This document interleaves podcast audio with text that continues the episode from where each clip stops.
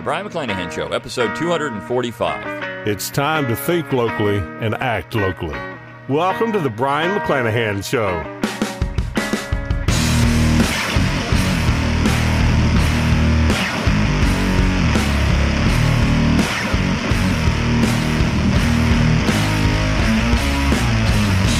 Welcome back to the Brion McClanahan Show. Glad to have you back in the program. Very glad to be here. Don't forget to follow me on Twitter at Brion McClanahan. Like my Facebook page at Brion McClanahan.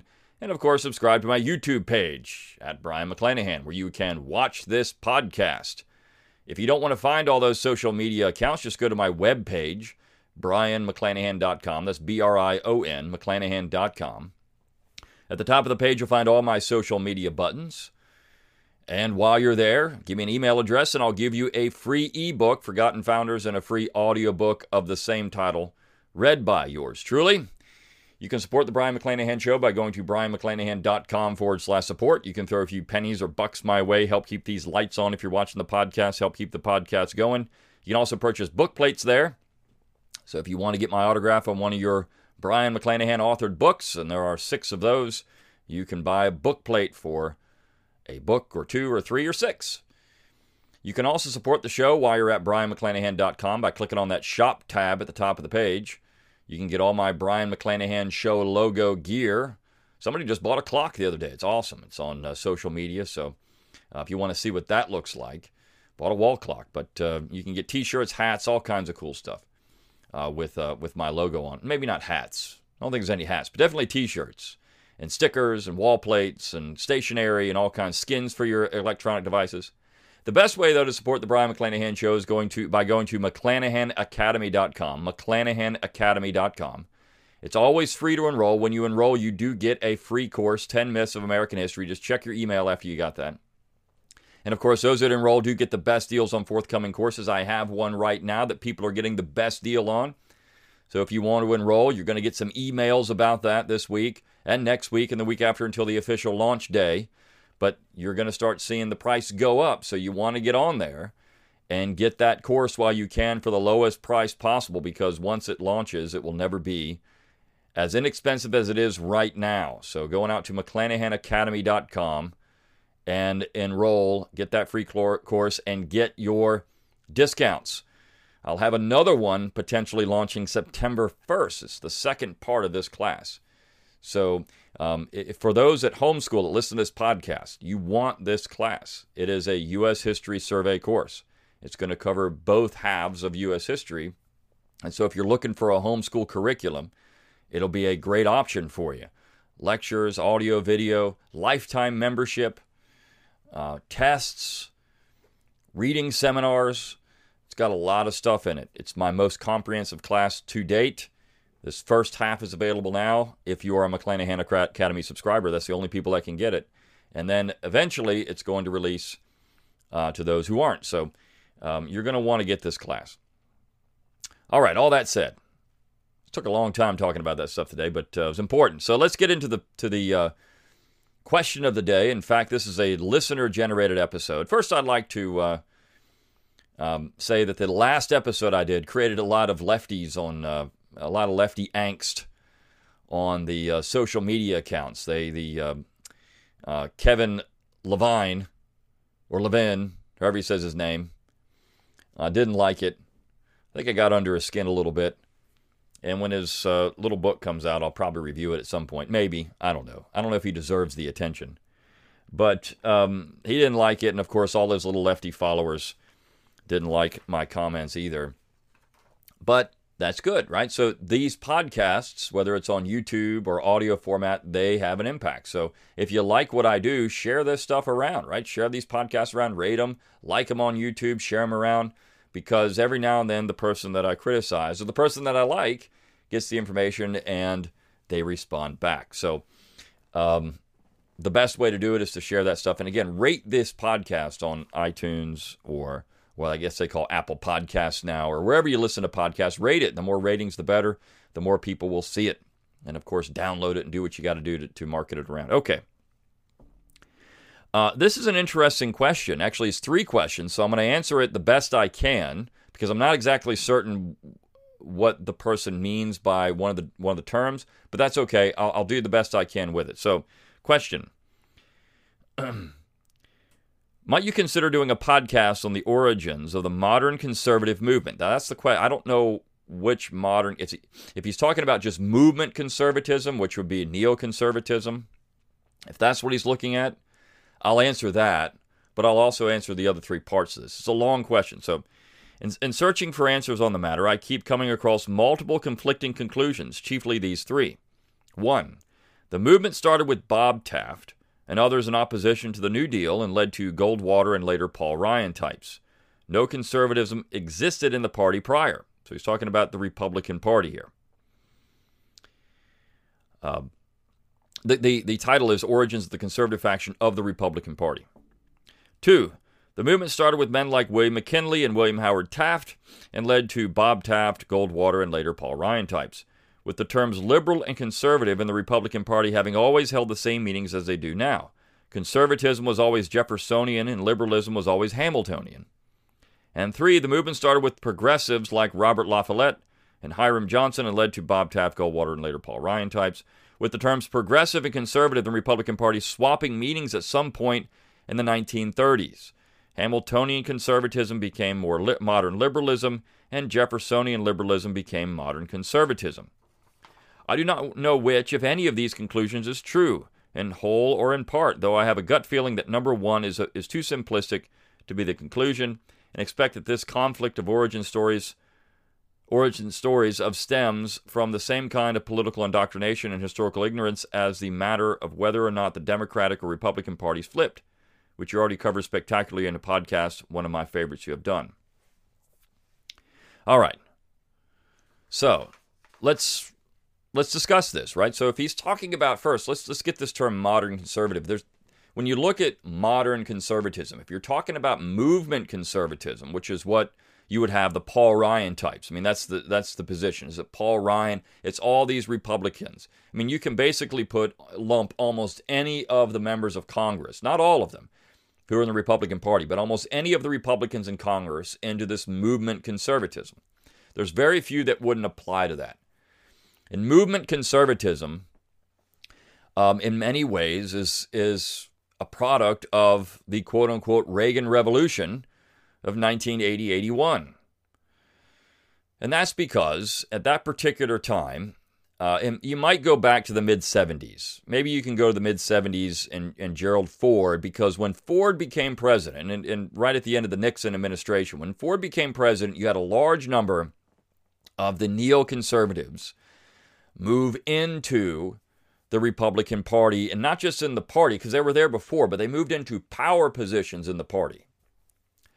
Um, and they started doing this process, right? I mean, I've talked to people who are in the those uh, administrations, Nixon and uh, and Ford, and in the general government around that time, and they said that the, that the neoconservatives were just an annoyance, really, at that point. There wasn't really uh, a whole lot to them. Um, but during the Ford administration, you started seeing a little more influence from them. They were they were you know gnats, mosquitoes. But when you get Reagan in 1980 and 81, they had taken the opportunity through things like the Heritage Foundation and other groups where you had uh, the ability through infiltrating those organizations to kind of create this ideological underpinnings of the Republican Party, the modern Republican Party. And so when Reagan became president elect in 1980, he was looking for people to bring into his administration. And lo and behold, you had all these neoconservatives hanging around that had gotten into some of these think tanks that had started publishing magazines and other things. Of course, National Review, by this point, had already been uh, taken over in some ways by the neoconservatives. It wasn't entirely. You still had a lot of the paleo conservatives in the group, in, in, in, conservatism, in the Republican Party, and there was that battle for control. So, 1980, Ronald Reagan is president elect, and he's looking for someone to appoint to the National Endowment for the Humanities. And he selects Mel Bradford. Uh, Mel Bradford is was a professor of literature at the University of Dallas, which is one of the top conservative schools in the United States.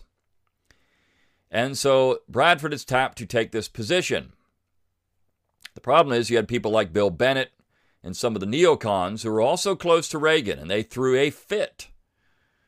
The Kristols, Bill Bennett, they threw a fit over the fact that Reagan had selected this guy who said some disparaging things about Abraham Lincoln. And they didn't want someone like that to have complete control over who got grants on American history. So they threw a fit over it, and Reagan withdrew Bradford's nomination. And at that point, when that happened, you saw an exodus of paleoconservative types from the Republican Party. It didn't mean that there weren't some paleoconservatives that still supported Reagan, but you started seeing this mass exodus from the Republican Party. By the time you got to 1988, eight years later, this is when you started seeing people like Pat Buchanan make a serious run at George H.W. Bush because we had seen that, that uh, neocon lurch in the Republican Party and this movement conservatism. And of course, one of the most important things about it is foreign policy. The neoconservatives want to bomb everybody. And so with that with that shift in foreign policy, you really saw a transition from uh, a a old right, an old right dominated party to a new right dominated party. When I say new right, I'm talking about the neoconservatives. Now, that term new right, as I've talked about before on this particular podcast, uh, when I did the podcast, the episode on Michael Malice's new book, The New Right, all of this, those terms fluctuate. I mean, back in, in the early 80s, you had uh, people like uh, Bob Whitaker saying that the paleocons were the new right this kind of or a, a more populist version of the paleocons were the new right. I mean, so how do you define this? They were certainly concerned about uh, the movement, concern this this kind of soft New Deal. Now, you could also go back and say, well, the, the, the neocons have been around in domestic policy really since Eisenhower. Um, because when Eisenhower becomes president, following up Truman, when Eisenhower assumes office um, in 1953, uh, you had what was called dynamic conservatism. And dynamic conservatism really wasn't that conservative at all. I mean, Eisenhower was a nationalist, and nationalism had always been part of, you know, well, I'll get into that. I mean, when you look at Lincoln, Lincoln was a nationalist, I mean, a sectional nationalist, and that's that's an important distinction to make. Look, Daniel Webster was a sectional nationalist. Okay, so when Daniel Webster was talking about nationalism, he was really talking about New England sectionalism. But so um, I think by the time you got to um, Lincoln, it was sectional nationalism. Uh, even though, I mean, all that American system stuff, I mean, the Henry Clay, uh, you could say, well, there's Southerners who believe in stuff, and they did. But really, that those policies benefited the North more than they did anyone else. Uh, maybe the West. Uh, farmers, Western farmers, certainly saw internal improvements as a way to improve their lot because they could get their product out to market better. So you could say, well, that was part of it. But the question was, where was the authority for the general government to spend this money, anyways? So um, it didn't really matter whether it was a good idea or not. As Monroe and Madison pointed out, yeah, I mean, this might be a good idea, but we don't have the constitutional authority to, to build roads and canals and all these things. We need an amendment to the Constitution that will do it, regardless. Eisenhower's dynamic conservatism was certainly um, a, a neoconservative type approach to the New Deal because the New Deal wasn't bad, it just went too far. We just needed a softer New Deal. I mean, this is uh, when you get to the 1940s and you look at people like Willkie and Dewey and some of these other candidates that were uh, you know, lambs for the slaughter um, it seems. I mean, look, Dewey wasn't necessarily. I mean, Dewey should have should have beaten Harry Truman, uh, but you look at how he was portrayed. He was portrayed as this vast right winger when actually Dewey was more in line with, uh, say, the the neoconservatives on domestic policy. He just didn't. He thought the New Deal went a little bit too far, but he just wanted a softer, gentler New Deal. Uh, he was portrayed as something else. So this actually gets into the Bob Taft stuff and the opposition to the New Deal and the conservative manifesto, and I'll talk about that. So you could say that that stuff had always been there, kind of bubbling through, but then you get to Reagan, and that's when you really see the modern neoconservatives gain hold, a stranglehold on power. Because you see, it's all about power. When Trump becomes president in 2017, he's president elect in 16, he's looking for people to bring into the administration. And who's hanging around? Who are all the clinger ons? Uh, these people that are in these think tanks, these people that are, had been in the Bush administration. These are the people that Trump goes to. Well, I need somebody to fill this position, this position. You got all these neoconservatives out there who just want government jobs. I mean, they exist for these things. They exist to go work in the general government. So, uh, why not? I mean, we'll go work for the Trump administration. Even if we hate the guy, we still get power out of this. And see, we can we can direct then Trump's domestic and foreign policy. This is why the Trump administration, in many ways, has been such a mess, because Trump had a position on foreign and domestic policy that in some ways was in stark contrast to what the neoconservatives want. The neoconservatives don't want immigration control. They don't want any. They don't want a, a, a wall at the border. They don't want uh, great restrictions on immigration because they believe in their heart of hearts that all these immigrants can become good Republicans because they're fleeing communism or they're fleeing oppressive governments in South America, whatever the case may be. And those people can become good Republicans because they want freedom. They want, I mean, this, this is the kind of, they want to make money. So we're going to make these people into good Republicans, not realizing that what is really happening is what they want are government handouts. They're coming to the United States because the Democrats raise their hand when they say we'll give them free health care. I mean, American citizens have to pay for this stuff with a mandate, but we're just going to give people who are not even citizens of the U.S. free health care. We're just going to give it to them. Why don't we just give everybody in the world free health care? We'll just finance everybody that needs health care in the world. If you need health care, we don't care if you're not living in the United States, we'll give you free health care because it's a human right. So why don't we just do that? We'll just become the health care provider of the world. Uh, now you got to get here to do it, but look, if you're in uh, take your pick country in the world and you want free healthcare, I mean it's like putting up a sign: free healthcare. Just come on in. The American taxpayers will pay for it, and you don't need to worry about it. You want uh, free education? Hey, look, fine. Come on in the United States. We'll put you on the dole. We'll get you free education. You want government assistance? Come on into the U.S. It doesn't matter whether you're here legally or not. It doesn't matter whether you're a citizen of the United States or not. We're going to give you all of these things because all those things are a human right.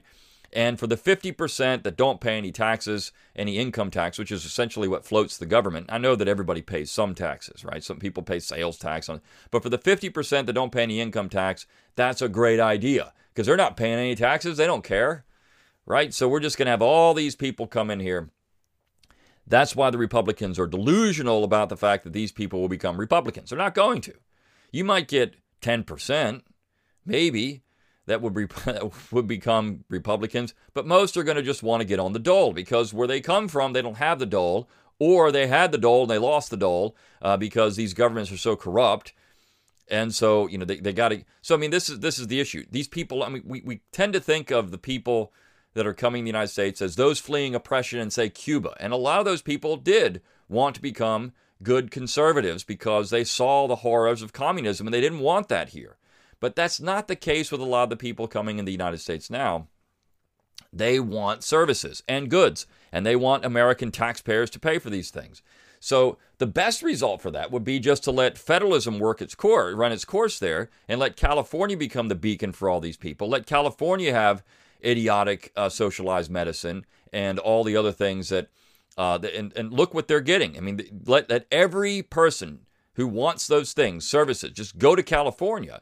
We'll pay to get all the good people out of California that don't want to suffer under all that. And then we'll put a border around California and then we'll let California secede from the Union. That would be the best thing to happen.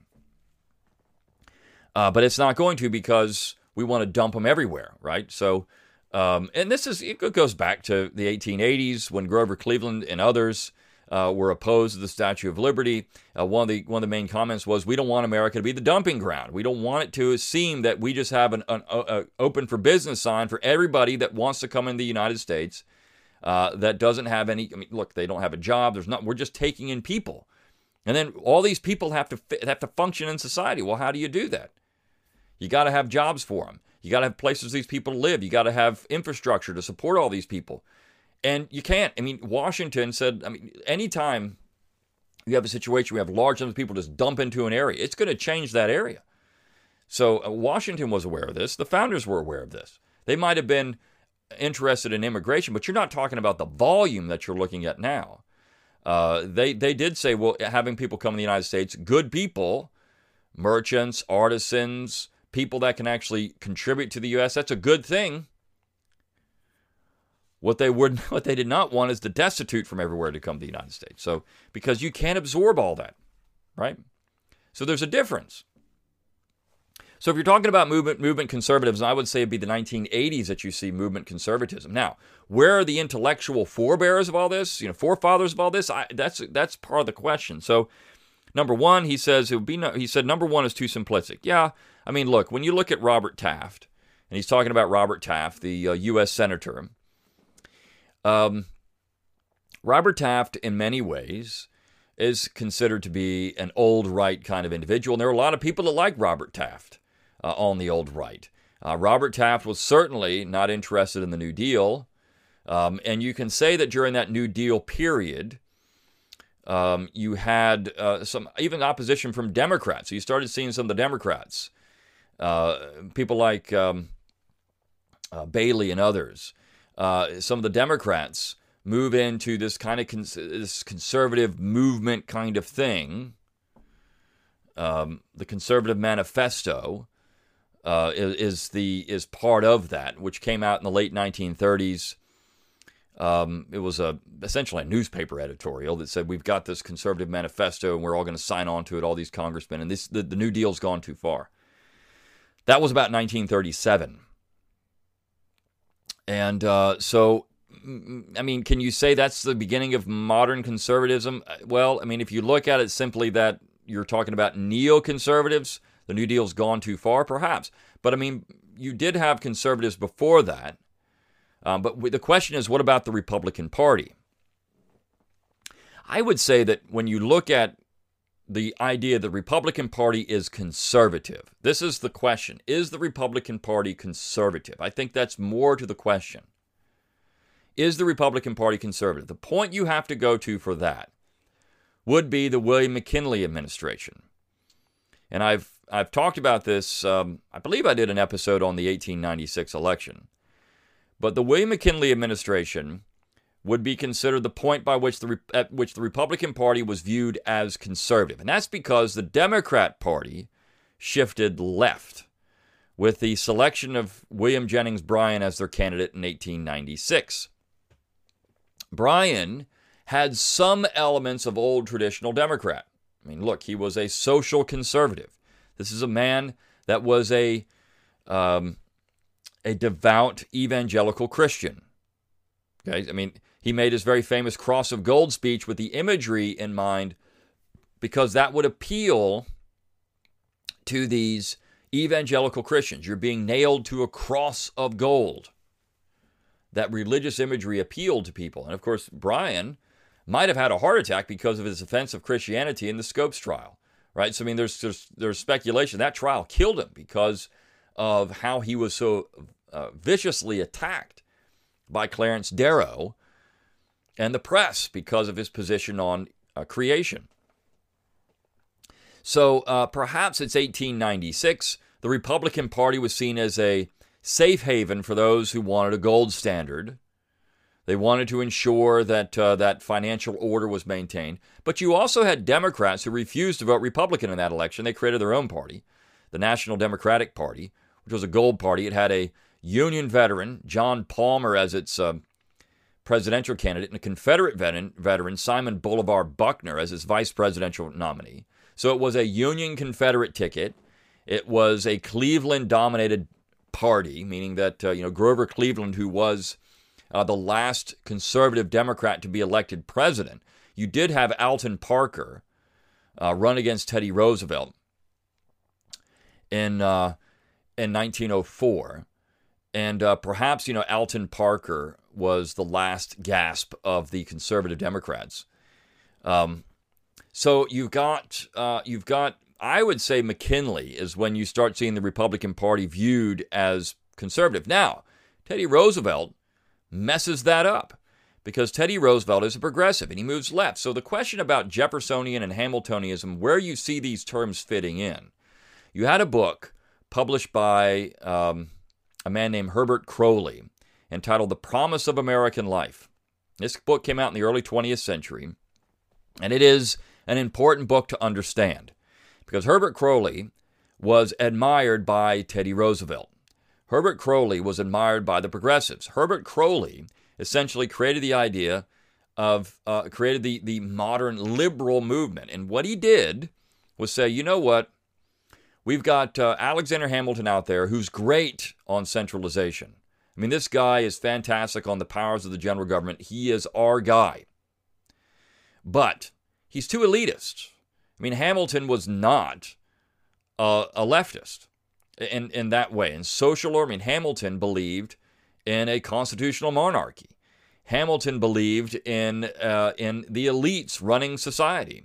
Uh, in terms of you know class, he was someone who believed in the rich merchant class. He was a big banker. I mean, this is this is what he wanted to do. Essentially, Hamilton was trying to conserve the British political, legal, and economic system in America. That's what he was doing with the Hamiltonian system. So, in that way, Hamilton is a conservative. He's trying to conserve that order in America. And uh, he didn't like democracy. So, Croly was saying Hamilton's great on centralization, but he's terrible on all these other things. Jefferson is great on all those other things. Jefferson believed in democracy. Jefferson was kind of a reformer. Uh, the thing that they, but he was too interested in federalism. Jefferson uh, didn't like a strong central government. Jefferson uh, didn't, I mean, Jefferson was great on banking for the left. Jefferson was great on all those things. He didn't like, uh, but he didn't like a strong central authority. So what you have to do is put the two together. And that gives you modern liberalism. You get the aggressive reform mind and the central authority to put it in place. See, Jefferson didn't care about reforming Massachusetts. Jefferson didn't care about reforming South Carolina. Jefferson only cared about reforming Virginia. And so, in that way, and I've done this, I've talked about Jefferson on this particular podcast before. In that way, Jefferson was on the left. I mean, people in Virginia thought Jefferson was on the left. But his vision stopped at his mountains. He didn't go beyond Virginia.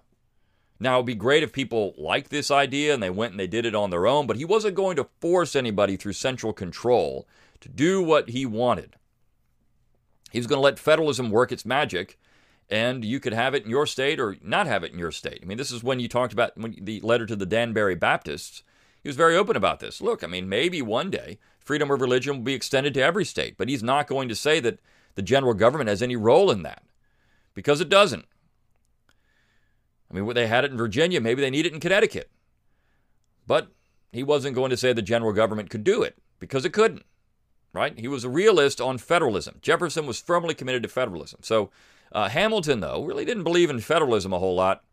It's all about nationalism, central control. And so when you look at the modern progressives, I mean, this is where they get Herbert Croly. So Teddy Roosevelt believed in that stuff too. Teddy Roosevelt believed that the central authority, this, this strong nationalism that Lincoln, of course, believed in. We're going to force our agenda. And by force, of course, Lincoln really did it, right? He forced the reunification of the United States through violence. And then we're going to dominate the South. And the Republican Party in the Reconstruction period tried to enforce their will on the South. It didn't work well because Southerners resisted during Reconstruction. But, uh, and they, they didn't get their way ultimately and you had republicans in the party were saying we can't do this right? A lot of these people that were that were resisting maybe had been whigs before maybe had been uh, democrats before uh, they weren't necessarily interested in this far left lurch of the republican party um, even though i would say the republican party really hasn't changed a whole lot. But still uh, you had uh, so you had roosevelt kind of putting this his own Republican Party spin on Herbert Croly. Roosevelt's progressive. He adds in foreign policy to this. He says, look, I mean, yeah, this nationalism works. It works. We're going to we're going to use the bully pulpit to enforce our will. It's our we're gonna we're gonna reform these big big banks. We're gonna reform big business. We're gonna we're gonna take on these things, but only in a way. It's gonna be softer. So I would say, in many ways, modern the modern conservative movement actually has its origins in a fusion of Lincolnian and Roosevelt, Teddy Roosevelt, nationalism. Um, because the modern conservatives are basically Teddy Roosevelt. I mean, John McCain said as much. Movement conservatives are Teddy Roosevelt. You could say that it's Bob La Follette. I mean, where you have uh, these progressive reformers, and a lot of these neoconservatives kind of like Bob La Follette too. But um, and I've talked about uh, people like Charles Lindbergh, who was a Republican, uh, C.A. Lindbergh, not not the son, but the father, and how you had this kind of Midwestern republicanism, which was agrarian in some ways. It was suspicious of the war power and big banks, and so that was kind of Jeffersonian. Um, that's an intro. I mean, if you want to read that, go read My Forgotten Conservatives in American History with Clyde Wilson. I have a chapter on that in there. C.A. Lindbergh, the Lindberghs of Minnesota. And I've done a podcast on that. Go back. It's one of the earliest podcasts where I talked about this, uh, where I talked about the Lindberghs of Minnesota. So if you're interested in my position on that, go back and listen to that. I've got a lot of different episodes on this particular idea. But it's always good to answer these questions. So I would say modern conservatism, the modern movement, I mean, you have to look at the 80s, but then the intellectual forebears for that are Lincoln and, Ted, and Teddy Roosevelt. Uh, Roosevelt, with his aggressive foreign policy, the, the Roosevelt corollary to the Monroe Doctrine, big stick diplomacy, um, certainly uh, that is a precursor to Wilsonian interventionism. And so, I mean, you have this shift with Teddy Roosevelt. Uh, you could say it happened with McKinley too. McKinley was dragged into the Spanish American War. McKinley wasn't necessarily an, an, an interventionist um, an imperialist, but many people in the party were. They were starting to push that position. And that began right after the war with people like William H. Seward and others who were interested in helping Cretan independence, for, for goodness sake. We got to help these people in Crete. Uh, so we're going to spread this this crusade to free people all around the world. We just did it with the South. We're going to make sure we remake everybody. We're going to remake the American Indian tribes. To, and I and if you take my Reconstruction and Recreation course, Here's a plug for that. Take my Reconstruction Recreation course. I get into all that stuff too. So um, that's at McClanahan Academy. So a lot of these questions can be answered in a variety of different places. I've done these things, but I think just to make a short answer, you got to look to uh, Roosevelt and Lincoln as the precursors to modern con- movement conservatism. And this is why they're so problematic. This is why I had both in my nine presidents who screwed up America uh, Lincoln and Teddy Roosevelt because they are so dangerous. And conservatives should run away from them. What we need to do, and it's not really conservative or liberal and progressive and these. Look, it comes down to this idea: think locally, act locally. Right? This is, it's federalism. It's federalism. Um, it's the idea that you sweep around your own back porch. It's the principles outlined in uh, the State House Yard Speech by, by, uh, uh, by Wilson. It's the principles outlined in, uh, in the proponents of the Constitution when they said that the Constitution is not going to abuse its powers because the states hang on. It's the principles outlined in the Articles of Confederation. It's the principles outlined in the last paragraph of the Declaration. Think locally, act locally. We have independent states, free and independent states, and the only powers they delegated to the central authority were those that they listed in Article 1, Section 8 of the Constitution. Everything else is reserved to the states. So, I mean, but we need a commitment to that, a principled commitment to that. You can't worry about what happens in, anywhere outside of your state.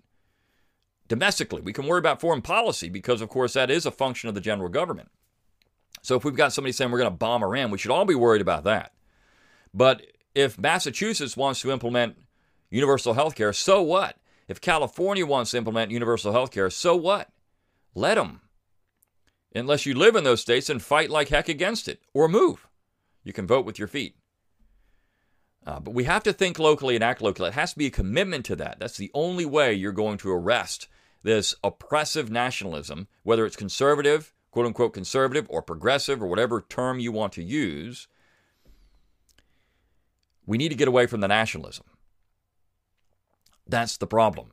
It has to be federalism that wins the day. Think locally, act locally. If we can do that, we can get rid of this Lincolnian destruction of America. I'll see you next time on The Brion McClanahan Show.